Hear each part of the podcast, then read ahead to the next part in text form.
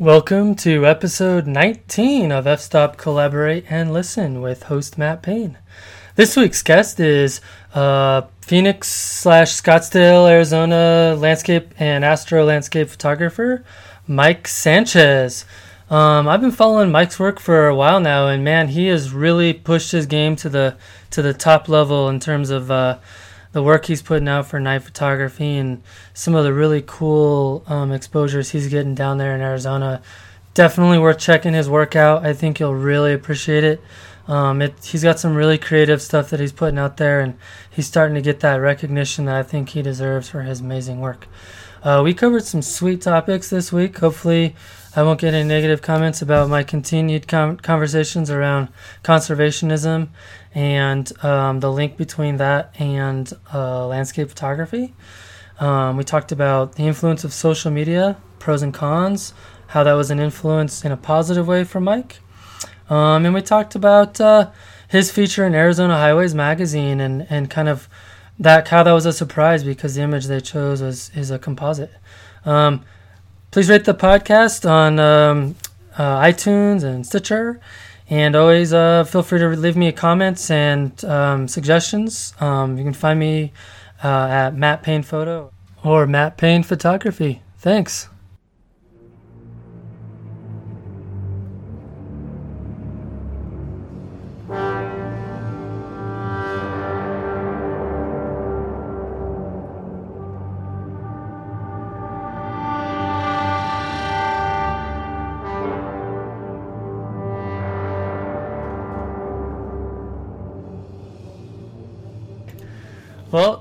Uh, Mike Sanchez, man, it's so cool to have you on the podcast, dude. I appreciate you coming on.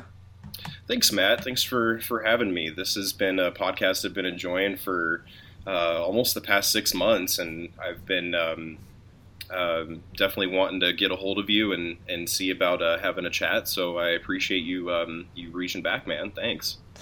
Absolutely. Well, I've been um, following your work for a while now too, and have been really impressed at um, how clean your night photos are. And you know, I'm I'm a night photo junkie myself, so whenever I see someone else doing it doing it the right way, I always it always intrigues me quite a bit. So it's been fun, fun following your stuff as well.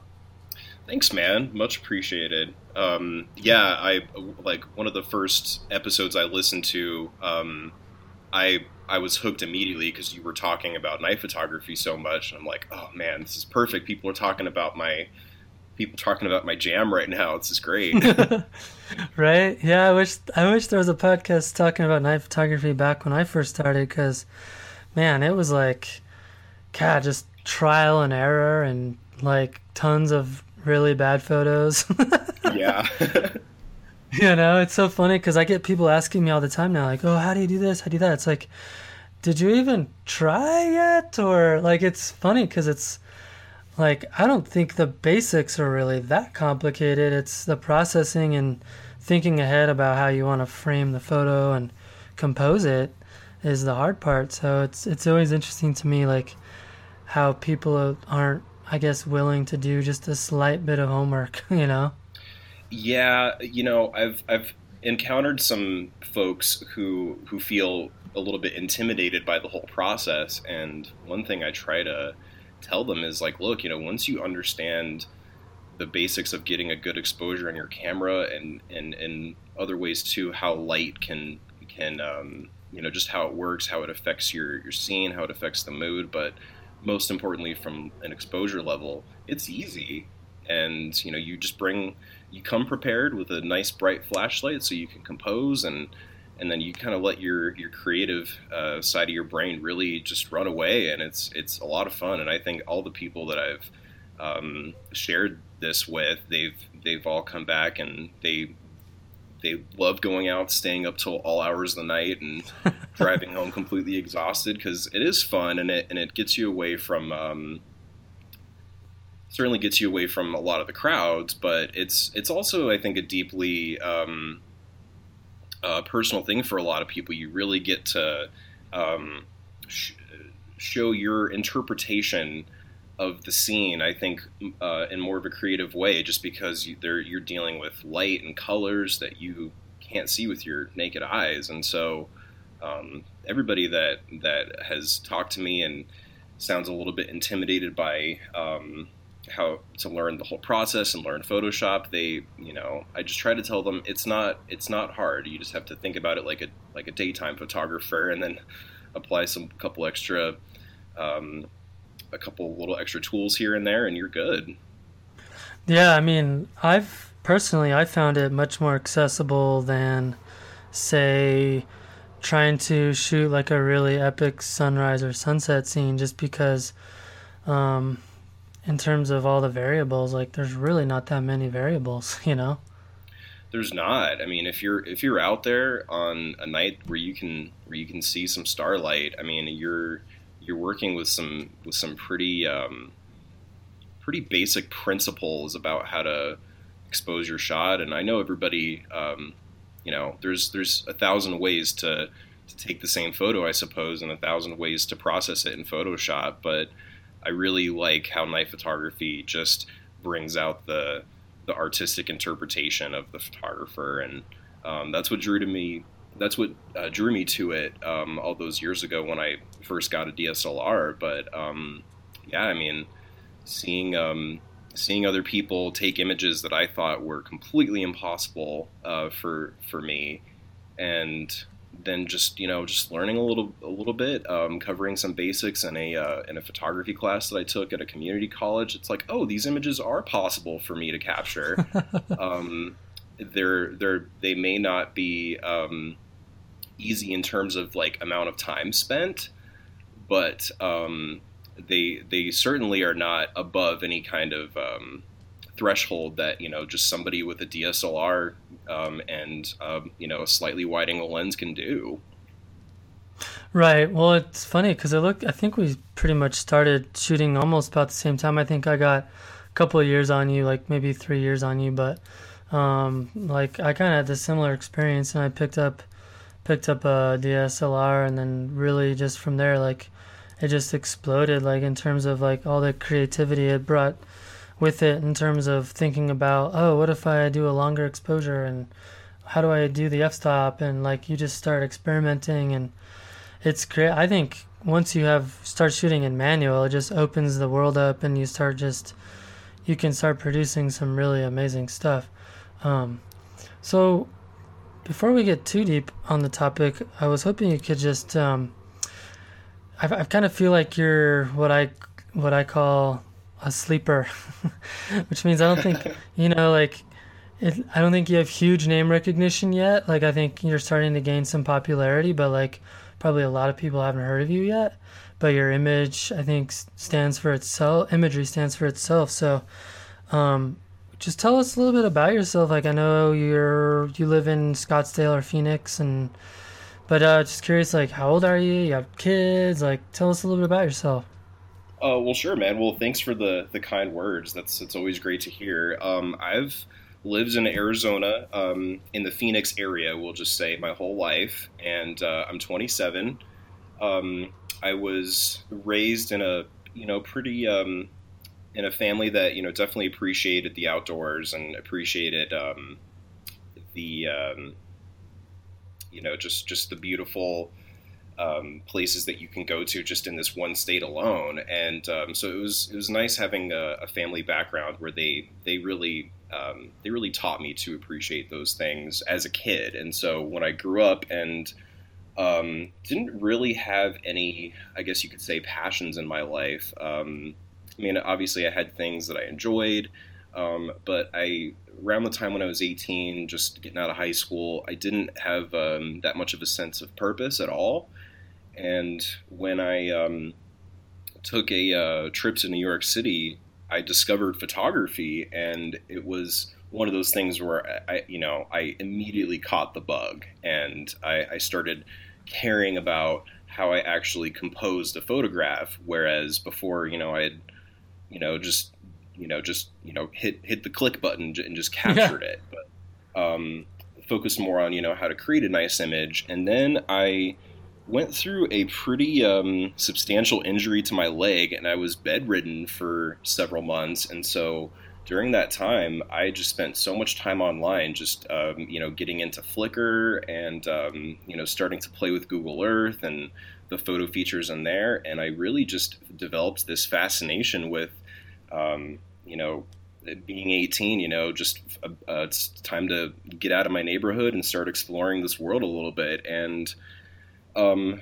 my passion for photography was was pretty um, pretty much set in stone right there. But um, definitely a few years went by where I didn't have what you would say a professional camera. I just used an iPhone and a point and shoot and just you know something light to take on a hike with me and document. And then um, when uh, so, you know Facebook and Instagram came around, that really um, changed my life in lots of ways because it was possible to to share my images with people and um, there was a lot like how um, Candace uh, said this to you in your interview with her a few weeks ago. How it was just this this you know gratifying sense, you know, that you're being recognized for something that you're good at. And even back in those days when I was using the iPhone and the point and shoot, I definitely had a lot of encouragement from people to keep doing this. Um, you know, pursue it further, see where it takes me, and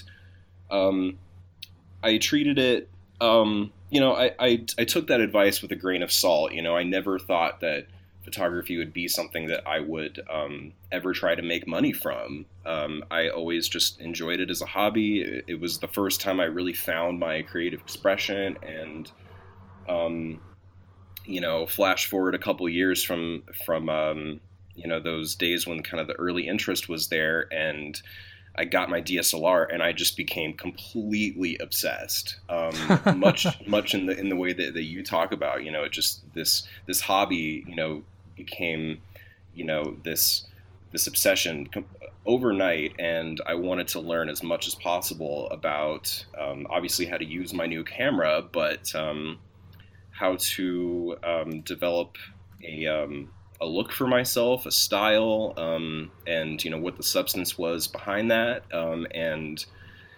started thinking about quality over quantity. And um, you know, we get to the point where I am today, and I have, you know, photography has totally transformed my life for the better, and I um, am so glad that I found it. But I, I honestly, and I, I might talk about this a little more uh, later, but I honestly don't know if I would have um, developed the same passion if I hadn't um, started around the time that like Facebook and Instagram sharing were starting to become a a, a bigger thing, more more prominent, and hmm. um, more serious photographers started to use it. And um, well, you know, there, I think there was this. I, oh, sorry. Ahead. I'd like to hear more about why you think that because I. It's funny because I listen to a lot of my friends um, that have been doing it for a little bit longer, and and they seem to think that the, you know, the Instagram and Facebook era has ruined a lot of the aspects of landscape photography. So I'm curious about how you feel like it's um, been a value add for you. Um, well, bef- I, I totally agree with those people. I should I should start off by, by saying, um, you know, right. as i it can be both. as I've, yeah, it totally can be both. But as I've gained, you know, knowledge and experience in this in this field, I really have um, started to understand how social media can can have such an exponential effect. Um, and I, I made this transition from uh, from a, a guy who you know discovered photography, found Instagram and Facebook, and you know shared it with you know family and friends. Um, got nice feedback and response, but never took it seriously. But then, right when, but then when um, I started uh, to care more about um, some of the locations that I was traveling to, uh, once I started to really develop a bond with the outdoors in a, in a way that um, maybe even I hadn't discovered yet. Um, you know, I I came from the social media crowd, and I think it taught me a lot about what people enjoy, what people respond to, um, and in some ways, I think I learned some fundamentals of photography just through the whole like and follow structure. Um, you know, you can just see, okay, people just clearly are not digging this. Um, you know, I I took the picture, you know, in in the moment. I thought, you know, maybe it'll look cool, but then I share it, and people just aren't responding to it. So it so it taught me largely what people's brains, um, you know, what really makes them, um, you know, kind of click and and then when I actually took a, a formal photography course in college, um, and you know learned, you know from a from a seasoned professional, you know what the basics of composition are and all this stuff. It's like yeah, I, I you know just through gauging people's reaction on Instagram or Facebook, you can you can definitely sense that there's this um, there's this this quality of, of photography that people you know just like to respond to, and so um, yeah, I mean, I think it, I, it does teach you what some of people's visual preferences are in terms of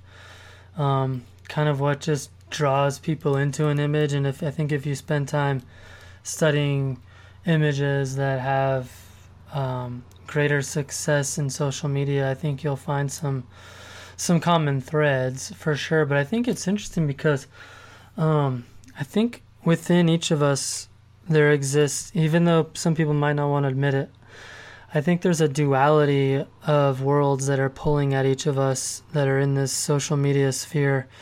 And the and the du- and the two worlds I'm talking about are the am I am I creating this image because I think it's going to get attention or am I creating this image because it's it speaks to me as an artist and I don't really care what other people think of it and I think it's sometimes it's really hard to f- to find the balance between those two worlds. I think some people have who have done this for years and years and years are better at it than others. Especially not me. I'm not good at it, but I think I think a lot of people do struggle with that.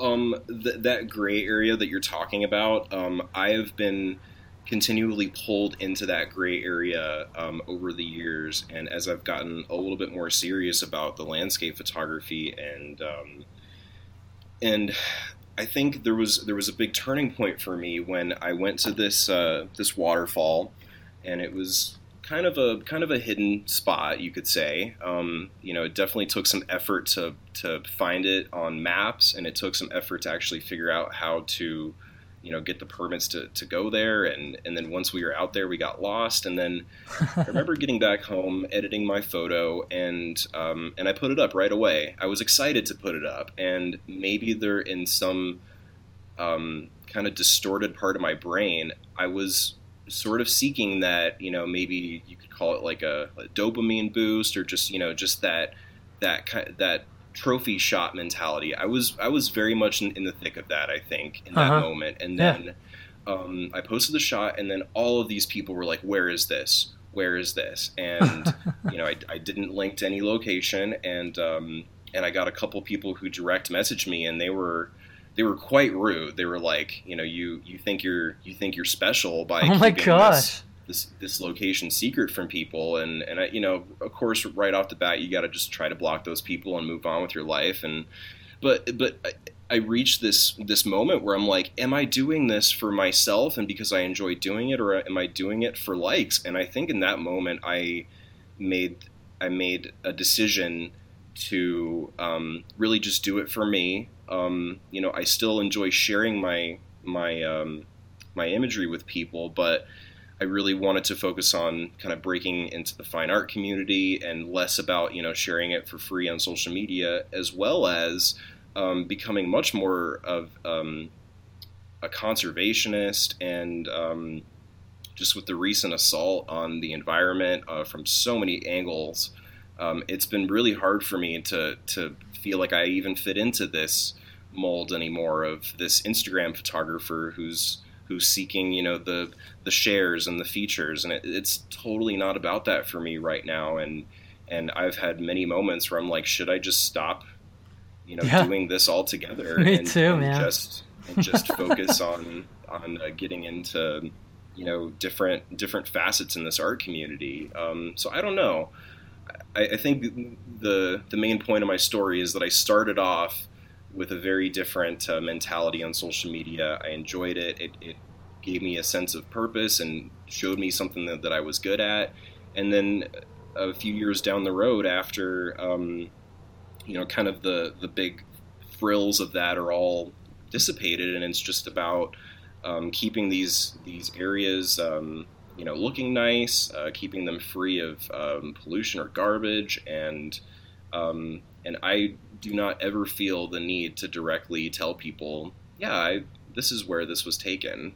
Uh-huh. Um, you know, I'll be I'll be pretty general these days, uh, but um, lack of specifics is something I've been going for recently, and, and it feels it feels right because you know people should totally discover these places on their own, and then when you have um, just any number of random people seeing your image and they want to go get that same image for themselves, you know, who's to say you know, who are how many bad apples are amongst them. You know, how many of these people will leave garbage or, you know, fucking throw a firework in the forest. Oh, huh. Um, right? Yeah, like uh, like it's, in uh, Oregon right now. Yeah, exactly. Gosh, I mean, that's a pretty good example of of why. Yeah, it's it's hard, man, because I, I, feel like I've been beating this topic to death, but I feel like that's another duality that we have to struggle with as landscape photographers because it's innately part of our nature to want to share our images with other people because other like who wants to just hoard their images to themselves? Like I, I don't know like maybe someone out there does it but like I want people to see my stuff and I'm not gonna lie when I say I get some ego out of someone saying I like your photo. Like I think that's that's healthy human behavior to get to gain self confidence from people giving you compliments. You know what I mean? But the sure. flip side of that is like through sharing our images, especially if you're if you're a relatively famous person, it's gonna generate a lot of interest in that image and that location, and then before you know it. I mean, if you look at the Columbia River Gorge as a great example, before Marc Adamus was doing workshops and like I basically taking all the iconic shots he has in the in the River Gorge, there wasn't really a ton of people shooting a lot of those waterfalls to the extent that they are now. I mean, and I'm guilty of it. Right. I mean, so and and if you go to Eagle Creek now, like that trailhead is like packed 24 7 no matter when like especially in the summer. So it, it's just a really hard balance between the wanting to sh- share our love for the natural world and wanting to keep it sacred yeah at the end of the day i don't know which one will um, will win uh, you know in terms of the general um, uh, photography community i guess. I mean i I have certainly met those people that uh, kind of hold on to their images and and they know that there's downsides to sharing. You know, with one click of a button, you could potentially share your image with millions of people if it gets you know shared or goes viral or whatever. And they understand that you know they're you know what they do this for themselves and not for the likes and not for their followers. And I respect that. I totally do. And um, and then to hear the people who you know sometimes tell me you know you you definitely inspire me to get out um, right right you right. inspired me to you, you inspired me to go buy a camera. Um, you i didn't think it was possible to shoot the milky way. And just because you are transparent in your process and you share your settings and your lenses and all that stuff like i know that i can go out there and do this. And i just want to thank you. And it's like oh man like i'm making a, a positive impact in somebody's life, hopefully. And so it makes me not want to be that guy who hoards my stuff. But um, I don't know, man. Um, yeah, the, the, last couple days with, with the fires in Oregon have been a big blow, I'm sure, to, to many people. And it's like the loss of a, a person, I'm, I'm sure, um, for people who've lived there, including yourself. And um, well, I, I mean, I, I, never have gotten to see that, and so I, I feel the I feel the loss too, and it's I don't know. I mean, it's only a matter of time before some of that kind of stuff is going to happen in terms of people either destroying the landscape or. But I mean, the best we can do, I feel like, is to slow that down through I guess just a conscious examination of our behavior is really the best we can hope for. Um, you know, does this, does what I'm doing right now, is it a bonus? Is it a is it plus or negative in terms of net impact on the world I'm in today? Because unfortunately, I don't think many people think that way, and I and that's certainly not something I have done much of in like when I was younger. Like I didn't think that way at all. But I think the longer you live, the more you start seeing the ramifications of your actions and your behavior, and you start to think about, oh, like maybe that wasn't, maybe that wasn't a good idea to do that. But um, you know, I've right. I've gotten several people to reach reached out to me just from this podcast to to say that you know just to thank me for just starting to have these conversations because um, and it really honestly it was never my intent to turn this podcast into a like let's talk about the environment guys like it's about photography but i think what i'm learning and what what you know what what i keep learning over and over is that people that are well in in general people that are really into landscape photography they're one of the reasons they're into it is because they have such a natural affinity for the natural environment and they there's a part of that that they want to preserve because they're so Yeah, in, intertwined. Oh, totally, man. And and it and it you know when know either with the fire or with you know what's going on with public lands and national monuments, you know it, it totally just cuts to the to the core for some people and really just feels like a deep a deeply divisive and, and wounding issue, unfortunately. And, and I wish it wasn't. I wish we, people didn't have to argue about the environment uh, to the point that it has to be um, such a prominent topic of discussion. But I mean, it's it, it's I feel like it's just we're kind of in a, a phase right now where. Um, you know, obviously, I, I don't want to have this devolve into a political discussion or environmental discussion, but I mean, um, I, I, don't know that there's a lot of people at the top who, who truly care about um, you know protecting our natural environment at all and uh, it's scary it is scary because you know we feel a connection to these places as like so many of your guests have have said before and I completely agree and even though I haven't been in this in um, you know, I haven't been shooting photography for as many years as as quite a few of them. I totally get it, and I'm I'm on I'm on I'm on that team of you know let's let's um, you know let's not have this be a controversial issue at all.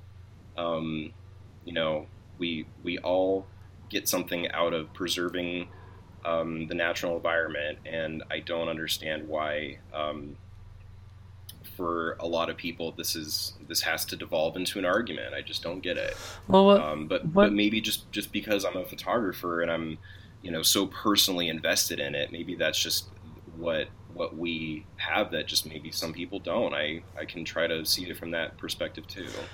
Well what what do you think are things that landscape photographers can do um, to advocate for preservation of these places and, and things like that because I don't know. It's funny. I actually got a comment on Candace's episode from someone that said like climate change is a hoax. It's a liberal hoax. Just talk about photography and stop talking about the environment. And for me, it's like these images wouldn't exist if there wasn't some measures in place for us to do to keep them in place. Like if it wasn't for the national park system, if it wasn't for the Wilderness Act, I think it's 1968 or whatever, like a lot of these places would would be just full of mines and like so it's like yeah, I get it like we also need electricity and we need gas for our cars, but like I think there's a balance that can be struck. So what do you think there's what what do you think photographers can do um, to to this end or to that end? Um, well, I guess I'll, I'll start with, with the most absurd idea uh, and just, just get it out of the way. I think I think that the the um, feature pages and sharing pages are like the, the bane of this problem right here. Um, because you know making images go viral is cool and everything, but and you know I've been a part of it. I've even run some pages like that on Instagram or Facebook. You know where it's you know let's let's pick you know the best photo of the day from this hashtag. You know I get it, um, but I think that it is having such a detrimental impact um, that that I can just see. And I've I've talked to some people who run pages like this, and I've had some frank conversations with them, and and um, you know just said know i don't i honestly i don't have any problems with you personally but i don't support pages like this because you know you're just you're you're getting you're getting the buzz too too um, way too hyped. And um, so that would be a, a first idea that i would say and not that it's likely to happen but um, i don't think we need to um, have like the um, the photography police out there, um, you know, like on their Instagram stories or even on you know you know elsewhere, just you know shaming people for doing this and and um, you know camping at the edge of a lake or you know people are not always as, as educated as you and I don't I don't know that we need to be putting people on on um, display in public for you know just just not um, not adhering to the same leave no trace principles as you. I do think that like um, when it comes to like impacts on the land itself, um, obviously I think leave no trace is incredibly crucial, but um, I don't think I don't even think that most people fully understand all the rules of, of leave no trace and. Um, well, I'd so be happy would, if people followed just, leave as little trace as possible. absolutely. You know? So I think um, you know, I know this is kind of a cliched answer to to many difficult quandaries, but um, I think education is definitely the best um, counter to um, to behavior and um, situations like this arising. Uh, we don't have to be dicks to each other, and we don't have to be snooty or um, you know condescending to people uh, but we can we can totally you know be the stewards of our of our um, you know cherished places, and we don't have to leave it up to the park rangers or um, you know whoever manages you know said land. We don't have to just think that you know oh they're going to take care of it, they're going to pick up our trash. You know, a lot of people honestly just don't think about things like that, and it's it's okay to remind them. I don't think it's um, I don't think we're gonna we're gonna change you know everybody's mind, of course but the more people that that truly understand, you know, the uh, the consequences beyond the short term, uh, and start thinking about, you know, what what kind of damage could this impact, you know, leave, you know, years from now, long after, you know, I am have moved on to other places or, or what have you. I mean, um, so yeah, it's it's a it's a difficult situation, and I do think that um, there's there's a little bit too much policing going on out there. It just make it just it just rubs me the wrong way when I see people doing that. Right. So I I will I'll, I'll, I'll gladly you know um, call some people out who are just being blatantly ignorant, but um, you know most people who don't don't fully abide by the rules. I mean, you're probably not going to change their minds by being a dick. Well, it's funny. Um, so I, I went on a Grand Canyon rafting trip this year um, for the first time, and it's really the first time I've spent any time in the Grand Canyon. And before you go on the river, you have to get like this. It's like an hour long speech from a ranger about like all the rules and you know what to do, what not to do, and stuff like that. And you know, part of me was like, "Geez, man, like I can't believe this is a requirement." And then I got thinking about it. It's like Oh yeah, most of these most people probably have never even realized that you shouldn't take a shit right into the river. Like that's a bad idea. You know what I mean? like they just maybe they just don't understand like there's a reason why you should haul out all your trash and can and so they and they do a pretty good job of explaining the why of everything. Like imagine if everyone just left all their trash and we have like 30,000 people that rafted every year. Imagine if there's 30,000 people's worth of trash just hanging out at the camps. It's like, yeah, that would be a disaster. so I think, you know, unfortunately, I don't know, most people maybe they just don't realize like what the effect, the cumulative effect of that type of behavior. It's not just, oh yeah, it's okay if like you, you know, throw your toilet paper around But like, imagine if like every single person who visited did it. Like, it would be a complete shit show. Pun intended. Oh yeah, man. And and you know you you you highlighted something. I mean, like just out of you know whatever um, you know whatever area we're talking about, whether it's you know the Grand Canyon or um, you know I just visited the Wave recently, and you have to do the same thing. You know, you go into the office in Kanab, Utah, and um, you know, you apply for your permit and go into the lottery system. And if you get picked, you still have to listen to a, a half hour um, presentation hmm. on on you know just just the general rules and regulations of the place and you hear a couple stories like hey people have totally died out here like you know please be safe bring lots of water even just that simple facts you see i see that all the time when i hike here in arizona people who just are ill prepared um, so let alone just some irresponsible people who don't, um, you know, believe in you know taking their trash uh, back with them. You know, it, it, this problem could could you know get much much worse if if those kinds of um, uh, rules weren't stated. I feel like to to most of those people because I mean I walked in there and there's like a hundred people applying for ten permits and you know you get people who are like walking up to the ranger at the desk and they're like is this a lot of hiking? And you know and the ranger's just just like yes it is a lot of hiking. And you know i'm standing there you know trying not to be judgmental but i'm like just go just leave. Like you're you're ruining you're ruining other people's chances. It's like you you you don't know what you're getting yourself into like but um, yeah, I, I, think that that uh, simplified form of you know just educating people through a you know a, a, ranger or some kind of steward of the land. I mean, I'm I'm totally in favor of that whenever possible. Yeah, it's it's it's um, interesting and kind of sad. Here in Colorado this year, we've had a lot of people dying on 14ers, which isn't new, but um, there's one in particular that has had five deaths this year, and, and just this year and before that, like in the last, I want to say 10 years, there was only like three deaths. So, like, there's something about it that, you know, like a lot of people that probably didn't realize the risks they were taking or didn't do any homework or research or, you know, had no idea what they're getting into went up there and then found themselves into in a really difficult situation. And I think it's kind of the same thing. Like, the only way to prevent that is to provide people with some education and and some re- actual stories and and hope that they read it. I mean, it, you said it though, like yeah. you can't police it all, you know. So, well, anyway, we could probably beat that topic until it's dead, and then kick it some more, and then it dies again. But, um,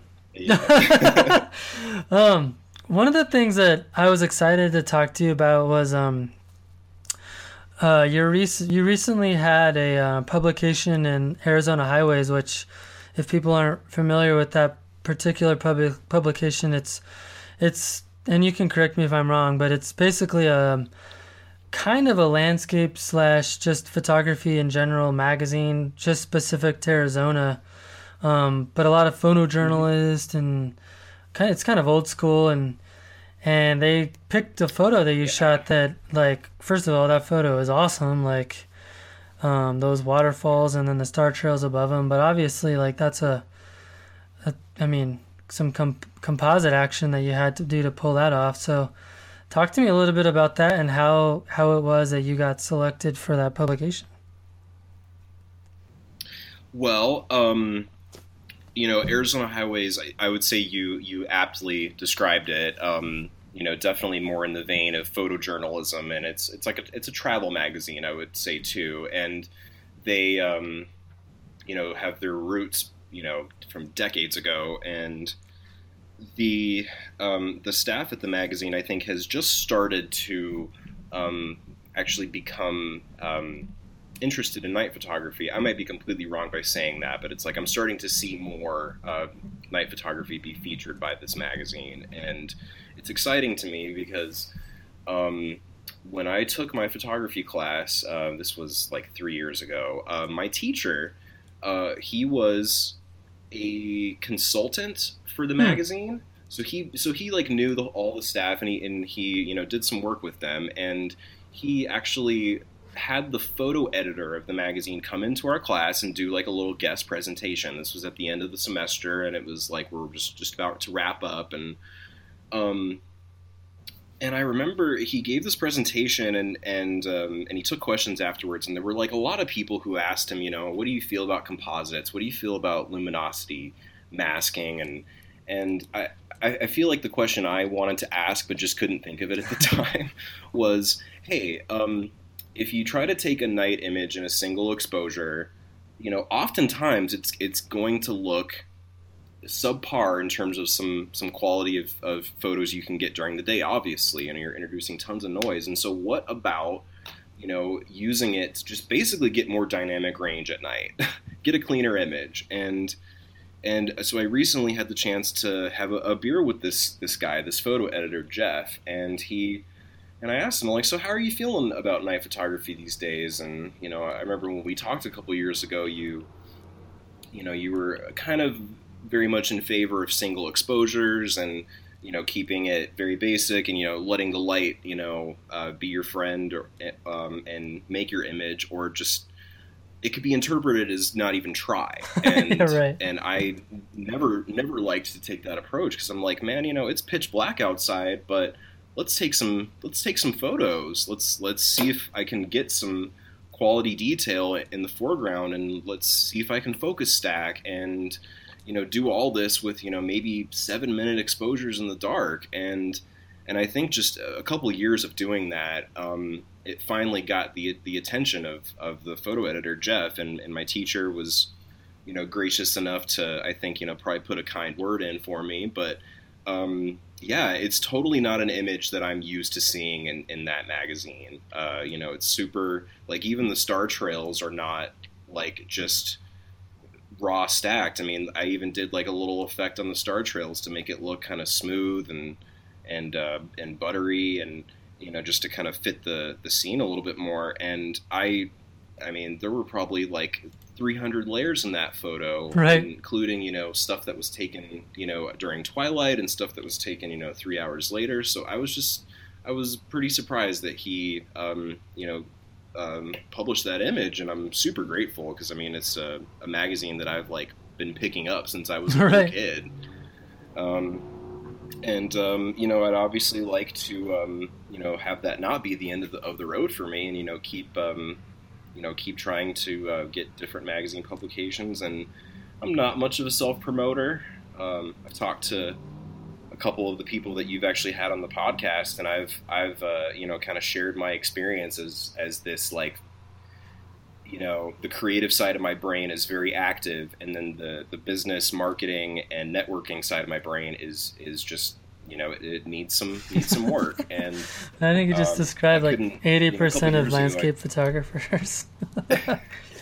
it's like I couldn't I couldn't care one bit about selling my images a couple years ago, and now it's like, well, you know, we should all be so lucky to to have a pie in the sky dream like that, and I and I don't. Um, I, I, you know I don't have any misunderstandings about how hard it would be to actually make a decent living doing this, and I don't I don't intend to do this uh, only. I intend to you know have a you know an, another career at some point. You know I'm still uh, going to school. I'm I'm a uh, I'm a I'm a waiter, so cool. you know I try to have like a, fle- a, a, a flexible schedule. Uh, you know, I can pretty much get time off if it's you know not an unreasonable request, and um, at a moment's notice, just go on a trip. And I've always liked that. Um, and you know, just while I'm you know getting a degree, um, it's it's kind of been the best fit for me, and um, so I don't know where where my journey is going to take me. I mean, hopefully, um,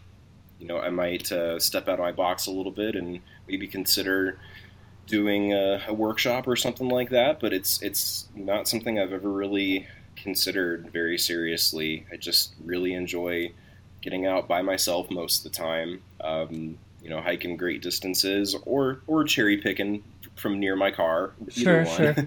but I. Uh, but I just I just like the whole creative process and it and it definitely rejuvenates me and um, it's it's nice to see um, you know people respond to you know, it. It's funny so you talk about self promotion because I feel like I hate self promoting. Like it just feels wrong. I don't. It's just weird. Like I just don't like doing it personally. Um, and it sometimes it kind of bothers me when I see other people doing it so much because it's hmm. like either they do enjoy it or like they just don't care.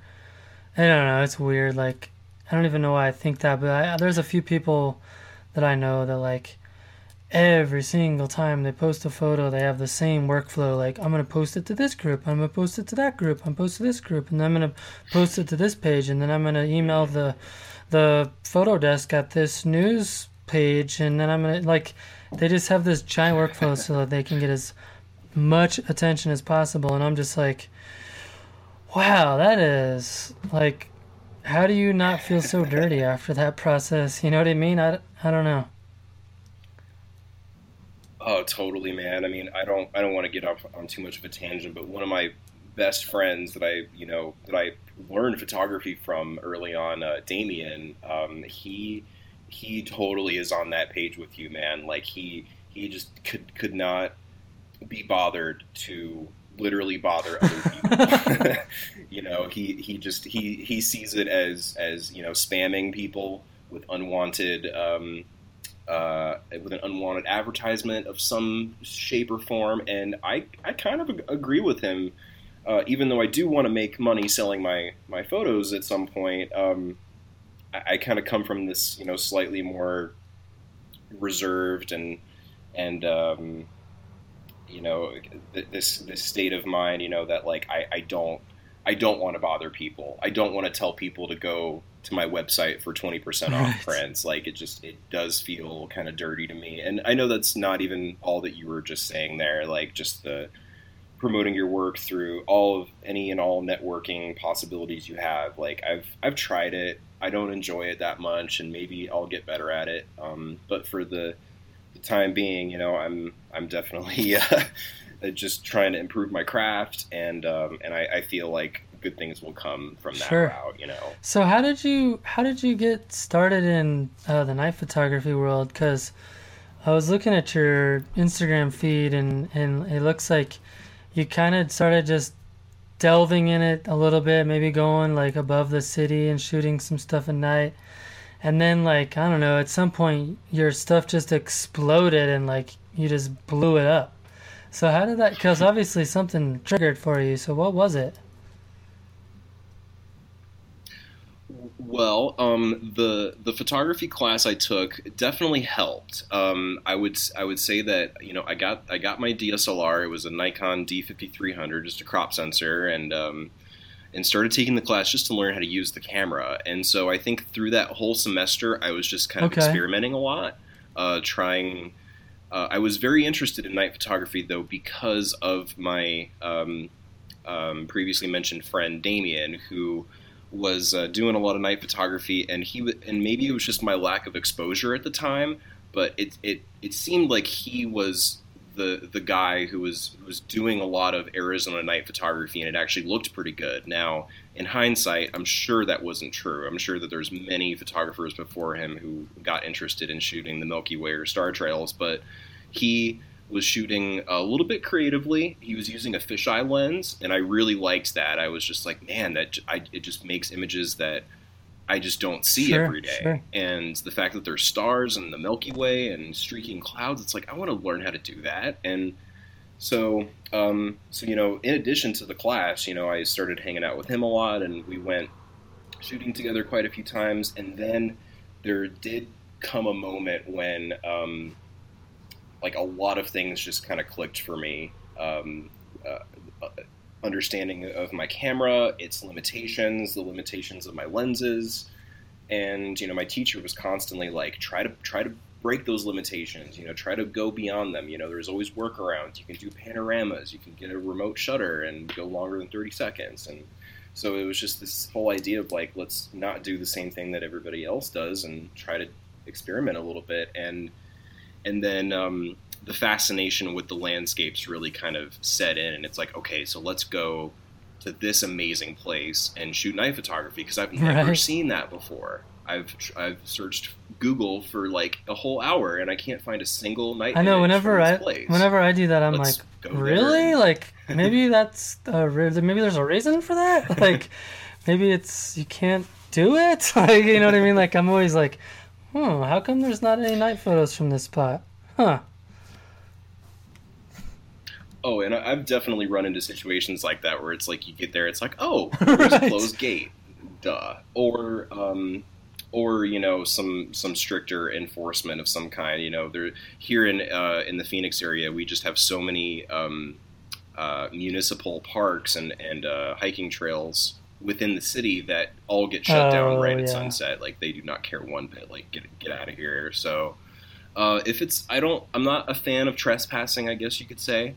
Um, but I have, you know, certainly like hopped a barbed wire or just a little chain link fence, you know, to like go get a closer view of something. But uh, that's that's been less frequent over over the Yeah, yeah, years yeah. for sure. Um, and and just like, hey, how can I um, how can I obey the rules and still you know maybe think outside the box a little bit more and get some great stuff it's like with drone photography like if it's not allowed like dude like go somewhere Yeah. where it is allowed and just do some extra research Right, you well, know People are getting lazier. I Um, feel like for some reason, but I'm not sure why that is.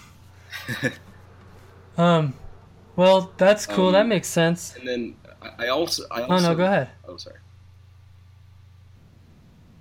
Um, well, the, the last thing I was going to say is that I, for the longest time, you know, I was I was this very, um, you know, kind of quiet dude who, um, like I, I've gotten better with groups of people, like shooting with them, but largely I've liked to shoot by myself or maybe with like one or two others, and so there was this like um, solitude factor that night photography, you know, obviously Yeah. offered, um, and you know that that is becoming uh, less frequent, I suppose, at, at some you know really well known places. Like Oh I went to God. Arches for the first time a couple months ago, and there was like 30 people shooting the Milky Way at like 2 a.m. And I'm like, what is this?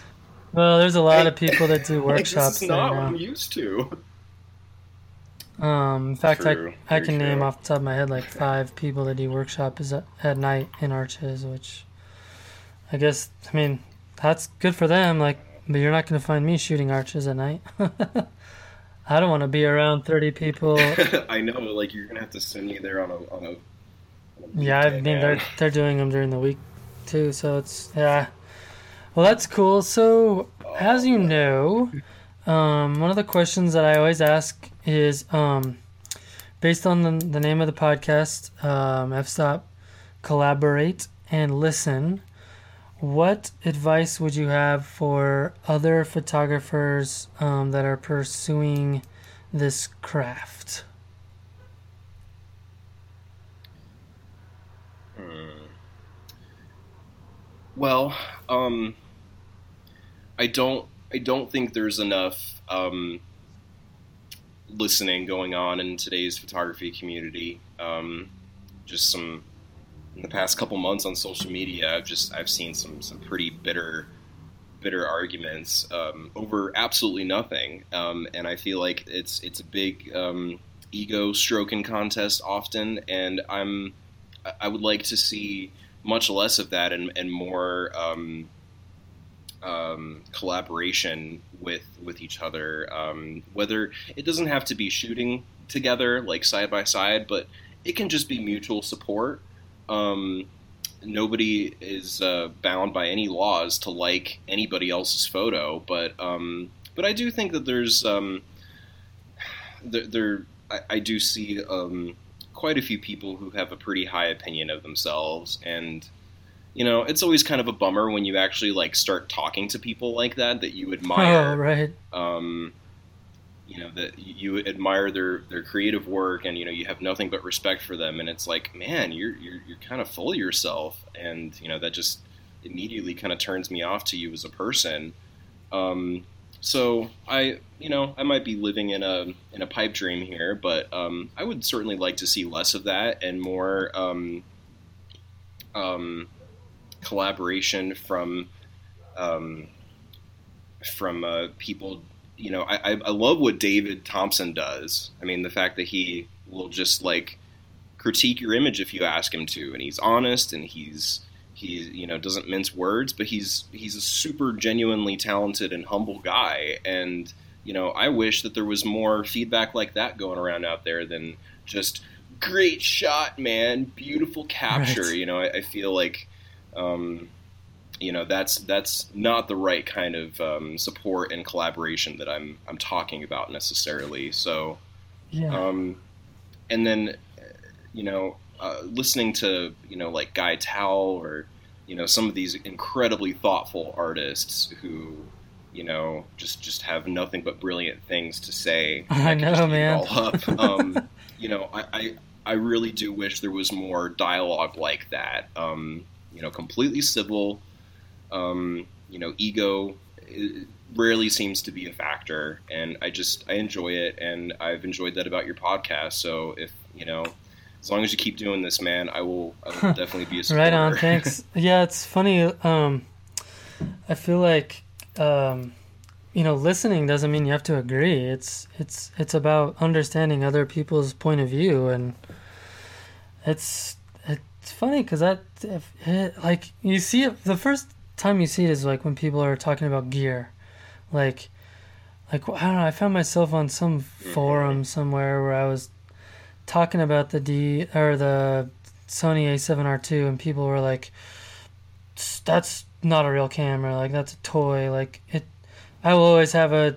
I'll always have my DSLR. That'll never be able to do what I wanted to." And I was like, "Well, it it does everything I want it to do, and that's what matters to me. And like, yeah, it doesn't shoot at 15 frames per second, and yeah, it doesn't have a battery that lasts for like a whole day of shooting rapid fire, like a wedding or something. But like, for what I use it for, like it does everything my D800 used to do and more. So that's all I care about. You know what I mean? It's like all he had to do was say, "Oh yeah, for you that sounds cool," but for me, like I need I need this, and it's like, "Oh, that's cool," and it's probably not the right camera for you. You know what I mean? Like, it's it's weird how yeah, people get territorial. Like why, why are people arguing with each other about?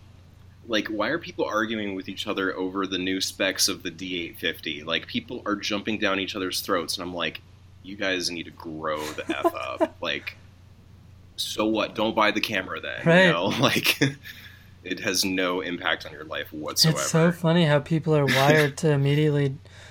It's almost like people want to um, validate their opinion somehow by putting it out there to see what people say about it. You know, it's ah, it's interesting.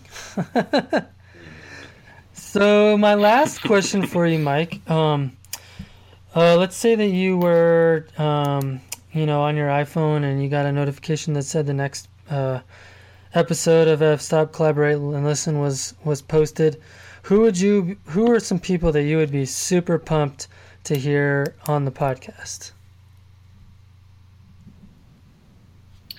Um, well, another Arizona photographer that I have to give a massive shout out to is Joel Hazelton. Um, he has been a huge inspiration for me. Um, this guy totally gets off the grid, uh, doesn't shoot a single location that you would consider to be popular or iconic, and just like really finds the hidden gems and just makes me want to find them too. Awesome. So if you check out his work, I'm sure you'll be pretty pretty impressed. Um, Zach oh, yeah. Sh- uh, Schnepf. Yep. Schnepf, I think his last name is. Um, dude, that guy's oh, yeah. that guy's work is killer. Um, I've got I've got no nothing. I think it was last year, or the year before, um, he came out here to Colorado, and I was like, "No, don't come to Colorado! Like, oh, you're gonna make me never want to shoot those locations because you're just gonna kill it." And he, of course, of course, he did. Like, he just destroyed these crested butte images. I'm like, "Oh, you bastard!" yeah, he's awesome, man. He's been at it for a long time I'm, too. I'm like, I've, I've, yeah, man, totally, totally kills it. Um, I don't know uh, whether this gentleman would be easy to get in contact with or not, but probably my favorite photographer is huh. Jack Dykinga. Um, he's another Arizona um, legend, you could say. He's been uh, like he's the dude's like a Pulitzer Prize winner, of, of Pulitzer Prize winning photojournalist, and he has uh, published you know like some of like the most iconic images, and you're like, oh, he took that. Um, uh, he um, is an avid conservationist. He's a he's a huge inspiration to me, and his images. Like I would never try or be able to replicate his style because Nice, it's just yeah. Cool. Um, and and and I, and I like it because it is very like um, you know he came from a film background obviously, and you know this this guy puts some some uh, considerable effort into lugging his uh, his big four x fives or large format film cameras out to the out into the wilderness to, to get maybe one photo and then leave. That's the best. Um, and then um, and then Fatali's is uh, Michael Fatali's the man. Oh, too. okay. um, another another film guy like like those two gentlemen I just mentioned. Like I want to buy film cameras and learn the whole process just because of That's amazing. Well, cool, man. Um, those are great suggestions. Of course, I, I know about Zach's work, but I hadn't heard of the other three. So that is awesome, dude. I appreciate the suggestions a lot. Um, yeah, well, man, Absolutely, it's yeah. been fun talking to you about knife photography and, you know, like this question that keeps popping up around what the heck are we going to do with about our natural land and is it even important to care? And I think it is, but it seems like everyone else I've had on the podcast seems to agree, but we'll see if I can maybe find a guest who doesn't agree. we'll find one. Well, I would be, I, I would, be, Yeah. I would listen Yeah. to it. I totally would. Hey, if somebody, if somebody can can um, can give a well thought out um, explanation behind their convictions. Me too. Me too. for hearing it. well, cool, man. Thanks again. I I really appreciate it a lot. But yeah, man. Th- thank you.